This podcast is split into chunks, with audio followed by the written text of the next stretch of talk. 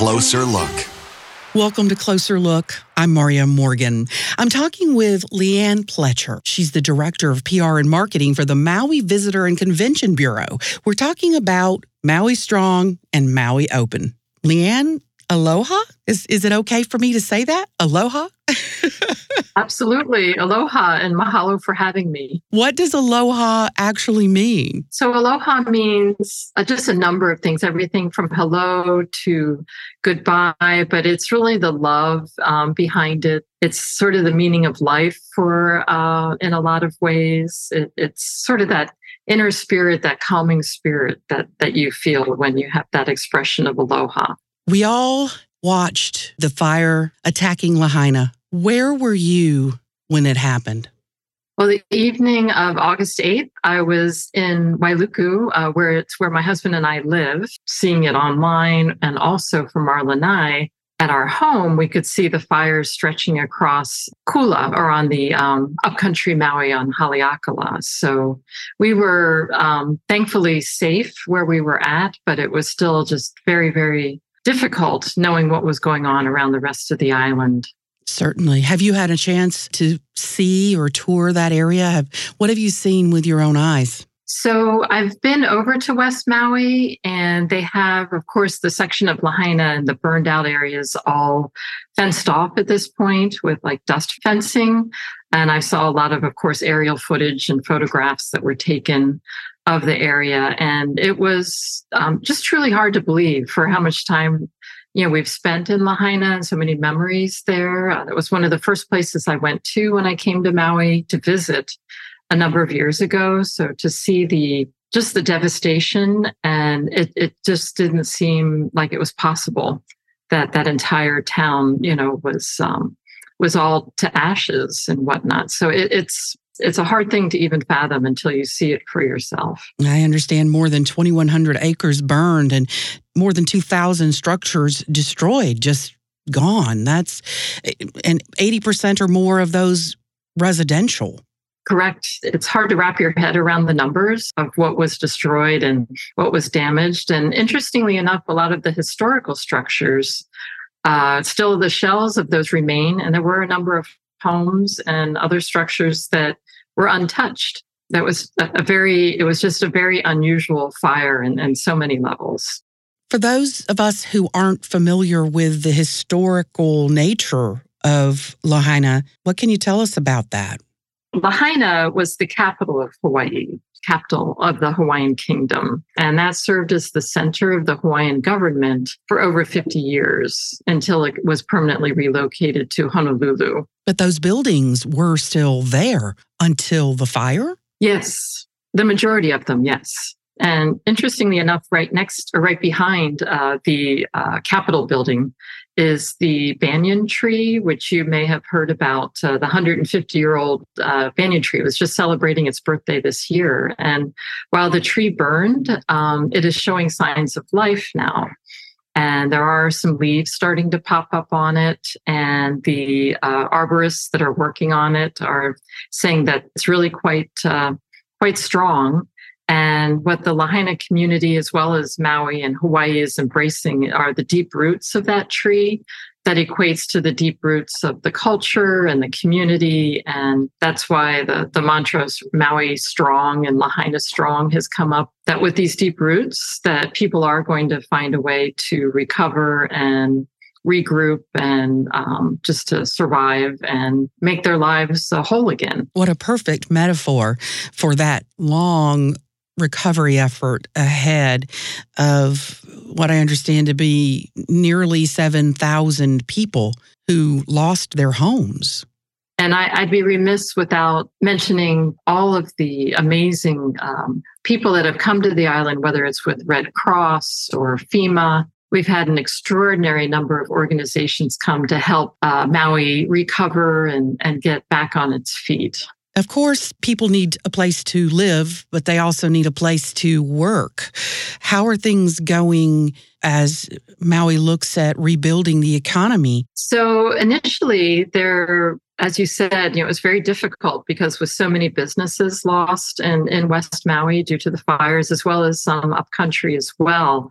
Uh, because the island depends so heavily on the tourism industry. It's um, 38% of Maui's economy is the tourism, tourism uh, industry, as well as 40% of Maui's jobs depend on this visitor spending. Well, let's break that down a little. Is that, that I mean, I think we can guess it's hotels. Uh, what else? So it's hotels and activities and restaurants. And then if you take it few steps, you look at um, say the car, you know, the car rental agencies, they depend on the auto mechanics, you know, to fix the cars. So those businesses get affected if we're not renting out as many cars. At the restaurants, if they're not as busy, uh, then the farmers and the all the um, companies that provide the food and the the menu items, you know, everything from the food to the the glasses, you know, everything from top to bottom, they're affected. So the drive really has been for um, the messaging is to Malama, which means to take care of uh, or care for the island as well as of its people. So we're asking people to support local, you know, go to those local shops and restaurants and and businesses and activities when they come you know, to help build this industry back up. And then the hotels also, you know, appreciate people coming in and staying with them because that employs the local residents and uh, keeps keeps their livelihoods going. There was a Hawaiian term that you just said that says to care for. What was that again? Malama. It's M A L A M A, and there's a kahako, which is like a looks like a line above the first A. So that tells you, uh, as far as the pronunciation, how to how to say it. And Malama means to care for, and we actually even prior to the fires and um, during COVID, we instituted a Malama Hawaii program, and this is a basically a way for visitors to come and volunteer and give back when they come to the island. So all of the islands, including Maui, Molokai, Lanai, island of Hawaii, Kauai, Oahu, all have this program, uh, a series of, I should say, uh, volunteer organizations. Uh, everything from planting trees to beach cleanups to uh, helping plant kalo, which is taro, or the sort of the one of the native Hawaiian uh, plants that they use for food. You can help sow. Uh, there's and then there's restoring artifacts, and it's a great way for our visitors to engage with the community and also uh, just have a, a, really unique experience, something very memorable, and help be a part, you know, of the island when they come. My name is Marya Morgan, talking with Leanne Pletcher. She is the director of PR and marketing for the Maui Visitor and Convention Bureau, talking about getting Maui back up and running in every possible way in every quadrant. Now, West Maui is where the Lahaina fire happened uh, but was Maui also affected otherwise? That area of Lahaina is is still closed. However, the rest of West Maui, from Kapalua to Ka'anapali, is open. Uh, there's beautiful restaurants, there's hotels, you know, Ka'anapali Beach Resort, there's activities and uh, a number of different uh, hikes and whatnot in that area. There's also a number of the Malama volunteer opportunities. There's uh, Maui Ku'ia Estate Chocolate, uh, where you can tour the factory uh, and just just a uh, a wide variety. There's wonderful golf um, courses over there as well, Ka'anapali Golf and Kapalua Golf. So that's one area that you can still come to as a visitor. Uh, there's also South Maui, which is Kihei and Wailea, and they've they were unaffected by the fires. That's a Wailea Resort has a number of wonderful hotels, everything from a Grand Wailea to Fairmont Kea Lani and Andaz and Wailea Beach Resort, and also Kihei has a lot of great condos uh, that you can go through VRBO. Uh, to go to or Maui Coast Hotel. Uh, and then there's Upcountry Maui, uh, which is like Kula, Pukalani, uh, and that's where you go up to Haleakala, which is a very popular destination. Hike during the day, go to sunset. Uh, there's stargazing now up there. And then we have Central Maui, uh, which is where I live. And here we have a number of local small towns like Wailuku and Kahului. And then East Maui is where you go to Hana. Most everyone has heard of the road to Hana. And we we actually encourage folks to take the guided tour to Hana. That way you can let someone else negotiate the all the curves and bridges and they'll be able to take you to all the right spots to enjoy and as opposed to trying to navigate that on your own. So there's a lot of other places on Maui to explore than than Lahaina and you'll still have just an amazing experience. Did you see especially from your perch at the Maui Visitor and Convention Bureau, did you see a severe drop off uh, for the entire island after this? Just maybe a misunderstanding of what was affected or? Absolutely. Actually, our passenger volume into Kahului in August was down 51%. Ouch. And we had over 110,000 fewer visitor arrivals. And a big reason for that is I think the intended visitors were just trying to respect the fact that that the island, you know, the, the residents and the people of the island were trying to recover and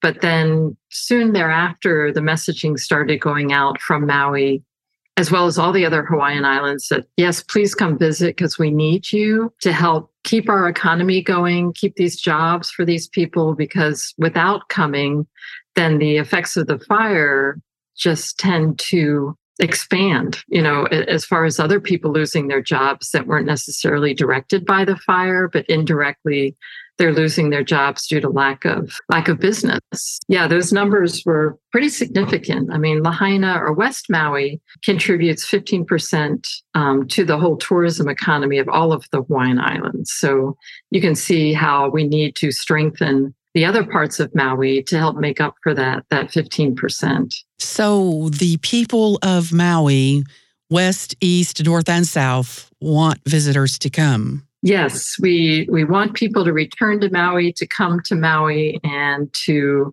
but when you come, we do ask that you come with patience and compassion and just understand that, you know, what these people have been through and to be respectful as well as responsible and another message we are um, encouraging our visitors is to not um, ask people if they were affected by the fire, just to let them, if they want to volunteer the information, that's fine, but it may be something that they're they're just not ready to talk about. And uh, just to respect their privacy on that issue. So again just coming with patience and compassion and being respectful is what we're inviting visitors and people that travel to the islands to do so if you want to come, Maui is open. There were nearly 7,000 people displaced, though. Do visitors need to be concerned about hotel space or? I think, again, uh, because a, a, lot of these residents were placed in around 35 of the Maui hotels, and that transition uh, to put them into transitional housing is happening and continues to happen. So there, there will be, you may find, you know, if you go to some of the hotels, especially in West Maui, that you'll see some of the residents. Uh, but again, I think there's the sentiment from them that they need the support of people coming in and supporting, you know, the local businesses and the hotels to help keep the jobs. Is there any particular type of visitor you need the most? Brides and grooms, adventure hikers, surfers? Who are you hoping to see? You know, all of the above, as long as they're a responsible traveler and a mindful traveler. We want them to come to the islands realizing that they need to know their surroundings and make it better than when they left or you know, when they came is another way in terms of Malama. Uh, so yeah, treat it as your own home. Mahalo, Leanne. Thank you so much. Um, my guest has been Leanne Pletcher of the Maui Visitor and Convention Bureau. Maui is open, yes? Yes, indeed. And mahalo uh, for having me. It's been absolute pleasure.